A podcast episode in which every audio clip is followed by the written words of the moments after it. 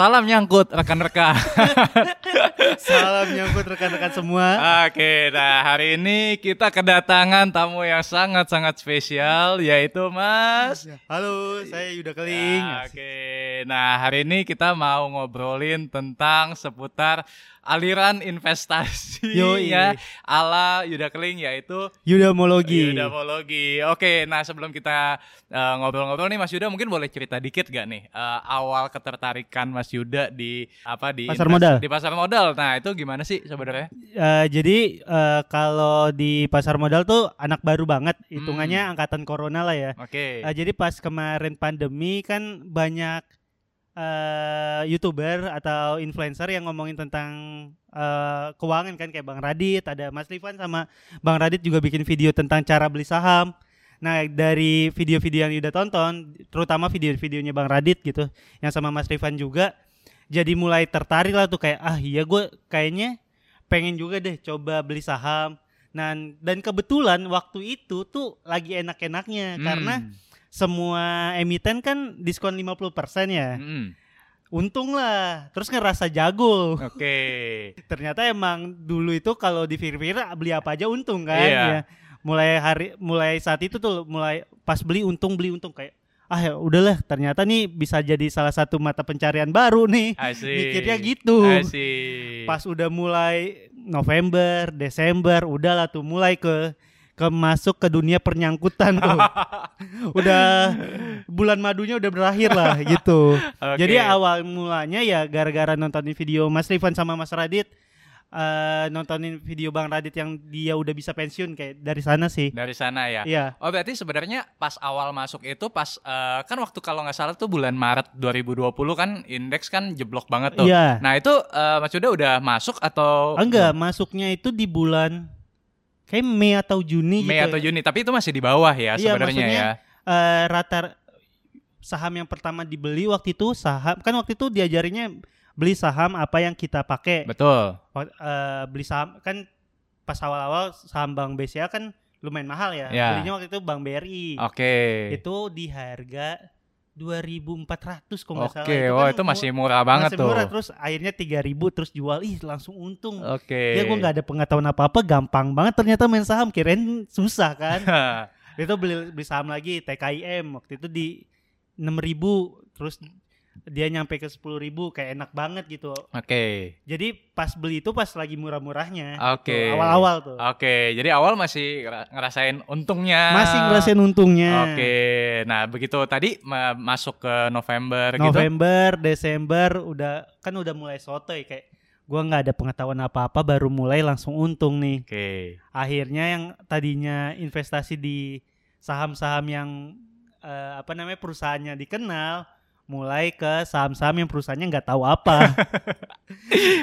Jadi sekarang tuh sering bukan sekarang sih udah sekarang udah mulai ngerem lah. Jadi sering dulu itu sering banget bangun tidur Eh, lagi ada duit nih Oke. langsung beli itu saham. nggak tahu itu Nggak tahu itu perusahaan apa. Oke. Sampai sekarang malah nggak tahu kayak misal Yuda kan di konten ada beli saham Envy. Yes. Sampai sekarang nggak tahu tuh dia bergerak di bidang apa. Nah, tapi apa ya waktu waktu mo- yang waktu lu memutuskan, oh gue mau beli saham Envy nih, itu apa sebenarnya? modal modal baca di grup doang Oke. kan uh, di Yuda pakai di sekuritas yang lama yang Yuda yang Yuda pakai kan ada forumnya kan Oke. beli serok nih gan lagi diskon dari cepek turun ke 90 serok gan Oke. serok tuh di 90 Oke. turun ke 80 serok terus Oke. sampai di 50 masih serok terus Se- Sa- sekarang sa- itu sama apa tuh? Envy Oh, itu oh pertama tuh Envy ya yang iya, waktu yang waktu itu, ini ya. Itu Ah. adalah pintu masuk ke dunia gelap tuh. Sekarang udah hampir enam bulan lebih masih di suspend sahamnya. masih ada sahamnya. Masih ada, kan nggak bisa Wow. dijual. Terus Oke. eh, mulai masuk ke juga ke saham-saham yang rame banget kan kayak eh, Fire. Yes. Itu kan dari lima dari gocap kalau nggak salah sampai ke seribu kalau Seribu enam ratusan ya kalau Iya, salah. pokoknya waktu Yuda tuh beli di 1200. Abis Yuda beli tuh pas banget besoknya langsung ke suspend. Jadi yang Yuda nggak tahu ternyata tuh saham kalau sebelum di suspend tuh ada UMA. Yes. Nah itu tuh nggak nggak ngerti sama sekali. I see. Kirain ya udah habis kalau dia naik ya bakal naik terus ya udah beli aja lah. Habis itu suspend. Oke. Jadi sekarang kalau ini kan ada buku nih apa nih? Multi bagger nih ya. Yuna, Yuda nih ada multi bagger tapi versi minusnya nih. Mu- multi losses. multi losses tuh ada. Ada yang 60%, ada yang 50%, ada tiga lah saham yang minusnya di atas 50%. Apa aja tadi? Berarti ada NV. NVI itu kan itu hitungannya udah hilang lah uangnya ya karena Iya. udah di suspend. Terus Ah. ada I- uh, IRA Ya. Itu beli di 3.660 sampai hafal nih. Oke. Sekarang harganya 1.600 tuh udah 60% kayaknya tuh. Wow, oke. Fire udah 50% lebih juga. Oke. Jadi ya ini, jadi alirannya udamologi adalah aliran investasi di mana kita mengajarkan bersedekah ke yang lebih kaya gitu. Jadi mengajarkan untuk bersedekah gitu. Ayo, jadi ya aliran investasi lucu-lucuan aja lah ya. Nggak ada nggak ada cuannya, cuma lucunya doang.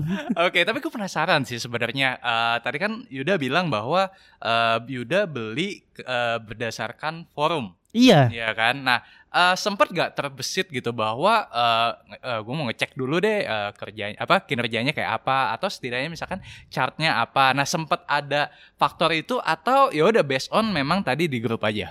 nggak ada sama sekali sih. Maksudnya itu juga jadi sesuatu yang bing- membingungkan gitu. Oke. Kayak- Padahal kalau mau beli ya kayak sekarang lagi mau beli kasur tuh selalu baca review nah di di saham tuh sama sekali nggak kayak gitu gitu kayak memperlakukan saham hitungannya pas bulan-bulan itu kayak judi jadi kayak gue beli apa aja yang penting kayak kalau gue beli abis ini naik gitu Oke. jadi sama sekali nggak ada pertimbangannya bener-bener bisa bangun tidur nih Oke. misal jam 9 Ah, terus lagi ada uang masuk Oke. yaudah saat itu langsung beli gitu Oke. jadi kayak kok kok bisa kalau dipikirin sekarang kok bisa ya sebego itu ya. Tapi sampai sekarang masih berlanjut nih kebegoannya nih. Gak belajar-belajar. Tapi kan tadi lu cerita bahwa ada yang minus 50%. Hmm. Panik gak? Eh, nggak sama sekali sih tuh yang yang anehnya tuh. Eh, Jadi mungkin salah satu-satunya pelajaran yang diterapkan dari banyak nontonin video di YouTube itu uang dingin. Oke. Jadi ya sekarang hitungannya kan banyak yang minusnya ya. Eh, kalau secara total malah 30% lebih. Jadi kayak ya udah diemin aja selama uang yang gak gua butuhin kan nggak perlu gua cut loss. betul. Gitu sih. Oke, jadi itu masih untungnya adalah masih pakai uang dingin ya. Iya, untungnya rugi juga sih harusnya kan bisa dapat duit ya. Kenapa rugi dibilang untung bingung juga nih.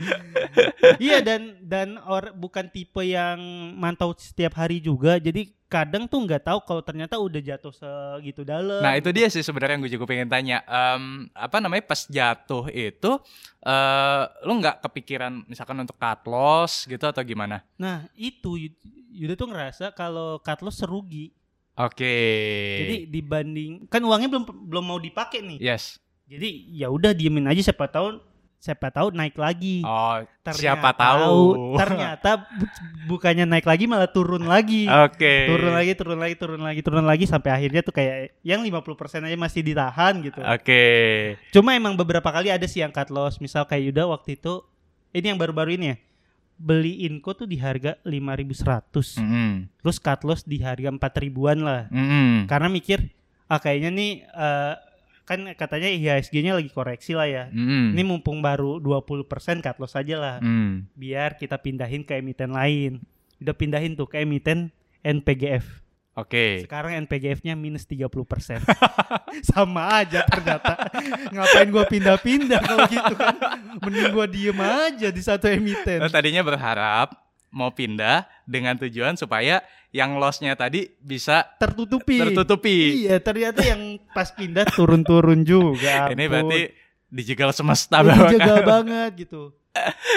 I see, I see, I see. Oke, nah eh selain saham, lo ada di kripto juga ya belakangan ya? Di cryptocurrency juga. Jadi kan sebenarnya eh hitungannya kan eh konten kreator ya. Ya, Ikut apa aja yang rame gitu. betul.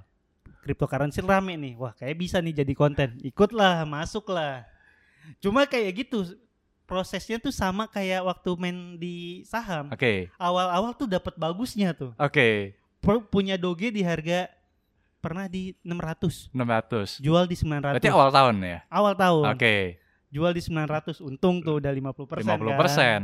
terus akhirnya dari pas eh, Doge 900 dijual tuh dia ke 7000 emang Yes. sih nyebelin juga tuh buat jual ke kenapa ke 7000 akhirnya turun lagi ke 4000 beli lagi terus Iya. kemarin eh, di Doge sempat ke 10000 ya kalau dia rupiahin ya karena dia pakainya aplikasi yang eh, harganya dijadiin rupiah Ya, untung lah akhirnya namanya manusia kan kita serakah ya ya.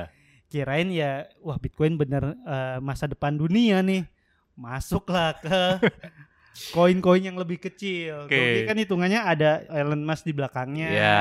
atau BNB kan emang trade tempat jual beli Bitcoin yang paling besar ya. Ya. Ada Ethereum. Nah, mulai nih masuk ke koin-koin kecil nih. Koin-koin yang berdasarkan forum aja udah Oke. masuk ke BTT tuh. BitTorrent. BitTorrent. Harganya di 105, sekarang harganya 50. Ya ampun.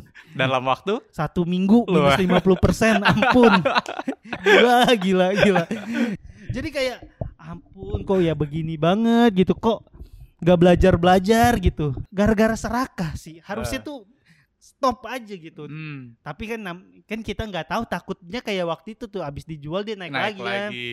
ternyata abis dijual Elon Musk bilang Tesla nggak bisa dibeli pakai Bitcoin Cina ngeban Bitcoin ya ampun Ya itu ampun. double tuh double kill itu double kill tuh Udah udah ditusuk sama Elon, ditusuk sama kebijakannya China. Betul, itu tuh udah udah ditusuk.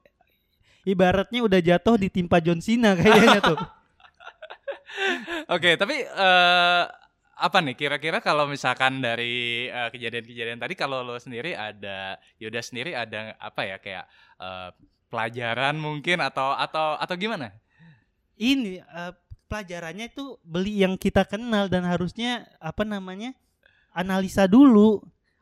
Karena di beberapa sekuritas kan emang ada ada apa namanya? eh, fitur buat analisa, analisa Ya, kan. Ya. Ter- cuma udah tahu kayak gitu nggak pernah digunain sendiri maksudnya. Oke.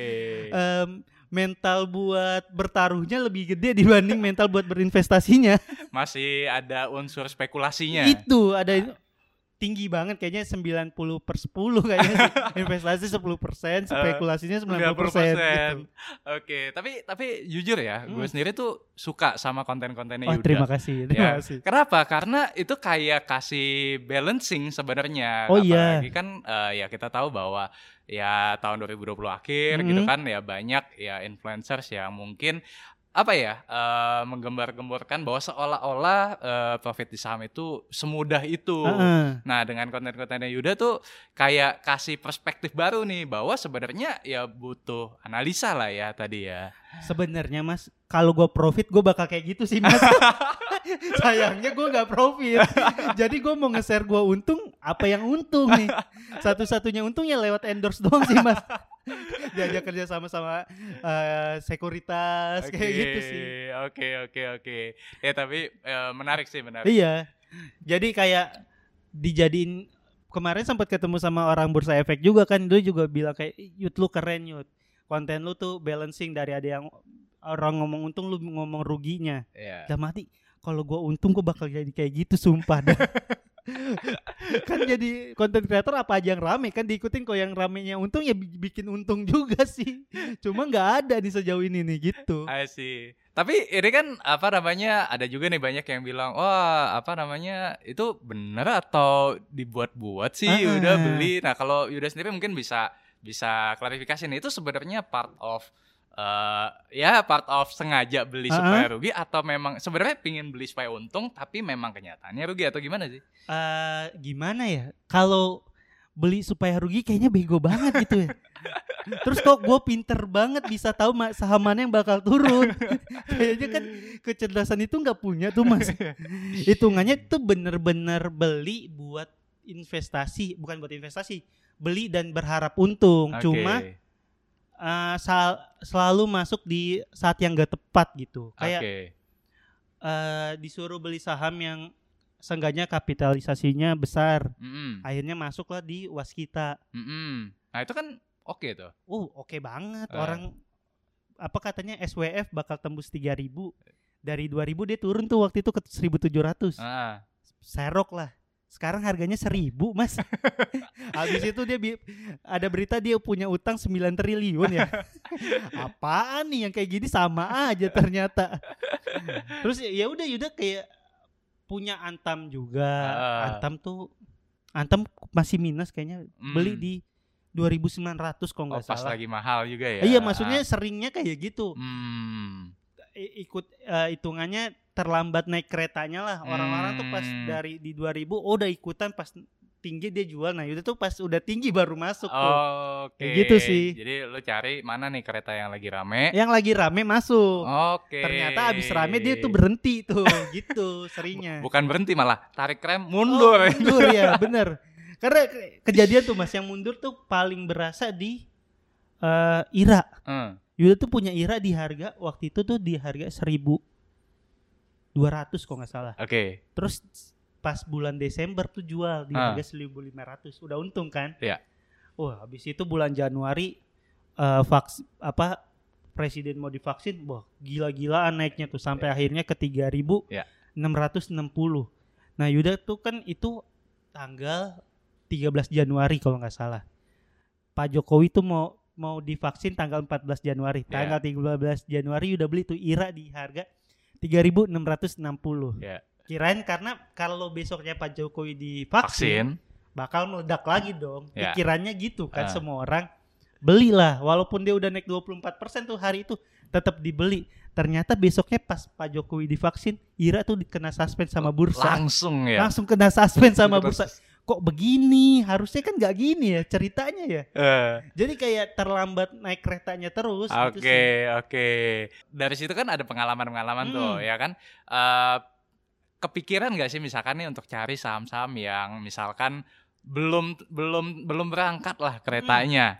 karena sebenarnya nggak terlalu pernah sih kayak SBAT itu Oh, nah itu. ha. itu kan beneran cuma unsur bikin konten komedik ya Iya. kayak saham sebat tuh fun- fundamentalnya bagus di tongkrongan karena kalau orang nongkrong eh sebat dulu ya mau pulang kayak gitu kan Yes. akhirnya bikin kayak gitu terus ternyata rame beneran sahamnya nggak tahu itu gara-gara Yuda Itu kayak yudamologi tuh, itu yudamologi. cuma tuh. akhirnya sahamnya saat itu besoknya eh, hijau lah Ah, Nah, abis itu kan eh, saham itu nggak selamanya hijau ya kan pasti ada turunnya. Nah, pas Iya. turun itu banyak yang nge-DM kayak, "Yud, gue nyangkut nih, gimana nih?" Gob, lu yang goblok, kenapa gue yang salah nih? Gue bikin video ko- konten lucu-lucuan.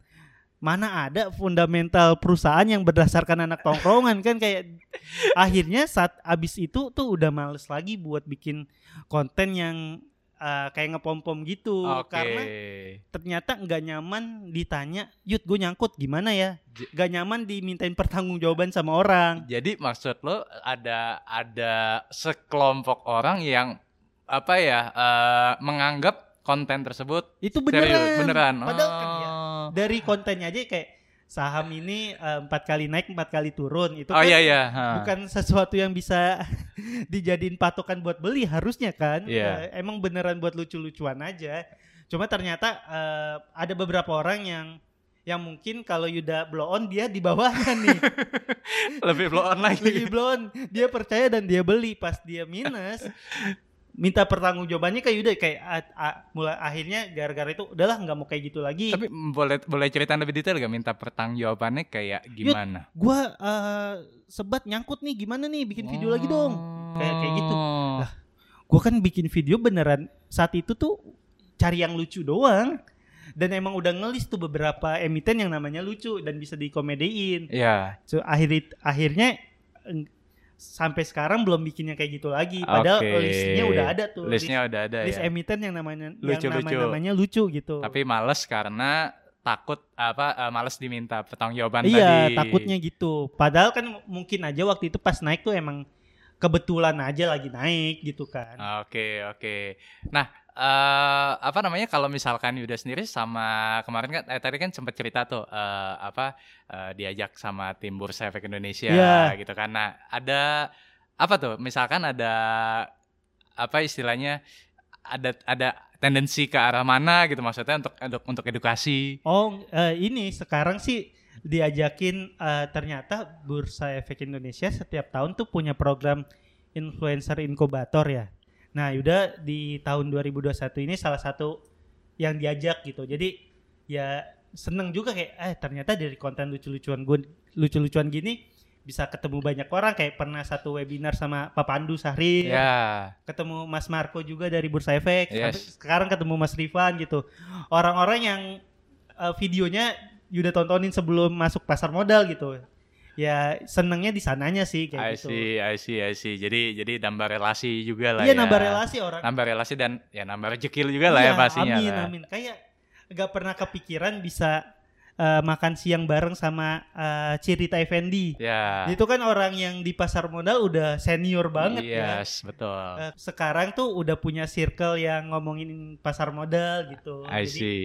menyenangkan lah itu satu kayak sesuatu yang nggak pernah terfikirkan sebelumnya sih kayak bisa duduk di sini di Indonesia Value Investor Asset. Oke, jadi kan tadi udah cerita tentang eh, apa di bursa juga akan ada bikin influence in- incubator Iya. gitu ya. ya Salah mudah- satu yang terlibat lah. salah satu yang terlibat ya. Hmm. Mudah-mudahan juga bisa kasih edukasi lah ya ke teman-teman investor ya. Lucu-lucuan aja sih udah kayaknya. Kayak edukasi nggak ada ilmunya sih. Coba kalau bikin lucu bisa. Oke. kalau bikin pinter kayak jauh. Tapi itu sebenarnya ada apa ya satu cara yang ya balik lagi sih bikin bikin orang tuh bisa menangkap dengan mudah gitu ya kan. Oh iya iya iya. Ya kan bahwa ya investasi tidak selalu eh, Seserius itu. serius itu Hmm. atau tidak selalu ya bisa dibilang pasti untung pasti untung. Oh iya benar. Ya kan. Nah, ngomong-ngomong kalau sekarang nih lagi ada kesibukan selain di pasar modal, kesibukannya sekarang apa aja? Kalau stand up comedy masih jalan? eh stand up sih hitungannya gimana ya? Selama pandemi ini kan emang nggak boleh bikin acara offline ya. Maksudnya eh, acara offline tuh masih terbatas lah. Jadi eh, beberapa kali ma- masih tetap stand up, cuma lebih sering online sih stand upnya kayak ada yang bikin webinar tentang eh, keuangan, udah diundang sebagai ngisi eh, hiburannya kayak gitu karena kayak mungkin mereka ngerasa Yuda bisa bikin materi yang yang nyambung sama apa yang mereka omongin kayak gitu. Sekarang juga sempat nulis bikin materi stand up tentang pasar modal kayak gitu sih karena Oke. emang eh, kebutuhannya lagi sering banget diajak di webinar yang berkaitan dengan investasi. Oke. Jadi biar biar bisa nyambung lah, biar bisa blend sama apa yang mereka omongin. Walaupun ya eh, nggak nggak nggak ngedukasi sih, cuma kayaknya bisa nemu titik lucu di di antara pasar modal dan pendengarnya gitu sih. I see, I see. Dan itu kayaknya sesuatu yang unik banget sih. Iya dan iya jadi banyak yang ngerasa eh ajak dia oh dia bisa nyambung nih dia ngerti tentang resisten ngerti tentang support gitu Iya, iya. iya. walaupun ya ngertinya cuma sebagai sebatas buat komedi doang gitu I see, I see. Oke, nah sekarang gue mau nanya nih, Hmm. eh, kalau misalkan Yuda sendiri kan sekarang lagi banyak nih bikin konten-konten Iya. tentang eh, pasar modal Mm. ya, baik eh, baik saham ataupun kripto. Mm-mm. Nah, ke depannya nih ada rencana akan tetap bikin konten-konten seperti itu, atau bakal balik lagi nih ke eh, stand up atau bikin film? eh kalau bikin film kayaknya masih jauh banget kayaknya belum punya kemampuan ke sana. Nah, kalau soal kontennya masih akan di seputar itu atau enggak? Kemungkinan besar masih karena eh sebagai konten kreator juga kan eh, baiknya bikin apa-apa yang lagi rame biar Instagram kita juga rame engagementnya baik gitu. Yes. Jadi kayaknya di tahun ini kan eh, orang-orang yang investasi di cryptocurrency atau di pasar modal lagi banyak-banyaknya. Jadi kemungkinan besar sih masih akan terus ngebahas ke sana juga. Cuma stand up-nya tetap nggak dilupain kayak gitu kayak tadi. Sebisa mungkin pembahasan tentang pasar modal dilibatin ke materi stand up biar kalau diundang di tempat-tempat yang eh, tentang seminar keuangan atau seminar tentang pasar modal masih ada nyambungnya lah gitu. Oke, oke. Jadi akan tetap ada konten-konten berikutnya nih ya. Cu- Cuma semoga aja kontennya besok-besok untung sih ya. Gak apa-apa kayak di di wah lu bikin pasar modal eh, enak eh, bikin orang-orang mikir pasar modal enak banget. Ya ya gue gak apa-apa kalau bisa kayak gitu. Karena capek konten rugi mulu. Orang banyak yang nyangka konten ruginya gimmick loh Mas. Padahal tadi mungkin Mas Rifan sempat udah liatin gak sih eh, Eh, portofolio juga iya, beneran ah. beneran rugi kan ya iya. gitu. nggak gimmick loh nggak gimmick Jadi benar-benar real ya. beneran real ruginya real Tapi ke depannya ada nggak sih keinginan gitu ya bahwa pengen nih eh, jadiin saham Mm. eh, sebagai eh, apa pengen nggak jadiin saham sebagai apa ya sumber pemasukan yang besar ke depannya nih. Eh, dari belajar sama Bang Radit sama banyak video di YouTube kayaknya kalau dijadiin sumber penghasilan sih enggak. Belum ada pikiran cuma pengen punya eh, saham atau reksadana yang bikin eh, membantu cita-cita di masa depan. Hmm. Kan kayak yang diajarin buat 5 5 atau 10 tahun ke depan misal nantinya punya anak buat biaya sekolah anak. Pengen sih punya udah punya uang yang disiapkan buat hal yang masih jauh kayak gitu sih. Jadi kalau sumber penghasilan di pikiran Yuda kan kayak trading ya. Kayaknya nggak punya ilmu ke sana sih maksudnya dan nggak nggak- dan nggak banyak buku nggak banyak baca buku atau nggak banyak belajar gimana caranya menjadi trader yang baik gitu Mhm. kan harus baca chart, harus Hmm. tahu kapan beli, kapan jual, dan harus mantau tiap hari. Eh, sejauh ini sih belum belajar ke sana, jadi kayaknya kalau buat jadi sumber penghasilan utama sih enggak sih, belum. belum. Belum. Cuma kalau eh, sampingan dikit-dikit boleh lah ya, Oke. gitu. Siapa tahu kan, misal masuk di saat yang tepat terus untung 10-20% kan alhamdulillah gitu. Oke, nanti apa namanya? eh, mungkin bisa belajar-belajar juga. Bisa Eh. bisa bisa diajarin sama Indonesia Value Investor. Asik. asik. Oke, em, tadi sebenarnya ada satu pertanyaan yang eh, apa eh, agak kelupaan. Hmm. Oh ya kenapa? Eh, ini tentang kan mungkin Yuda juga tahu ya bahwa eh, belakangan bukan belakangan ya beberapa waktu lalu lah Mhm. ya eh, sempat ya muncul fenomena eh, influencer saham yang ya dalam tanda kutip kayak mempromosikan lah ya Mhm. mempromosikan saham se- secara subjektif gitu ya. Iya. Nah kalau Yuda sendiri ada pandangan nggak sih mengenai hal tersebut? Apakah sebenarnya hal tersebut sah-sah aja atau atau gimana? eh kalau Yuda punya masa sebesar itu pasti ngelakuin itu juga sih. Oke. Karena enak banget kita naruh duluan, Ah. kita omongin sahamnya naik 25 per, 25 persen, ih dalam satu hari udah naik seperempat kekayaan kita kan.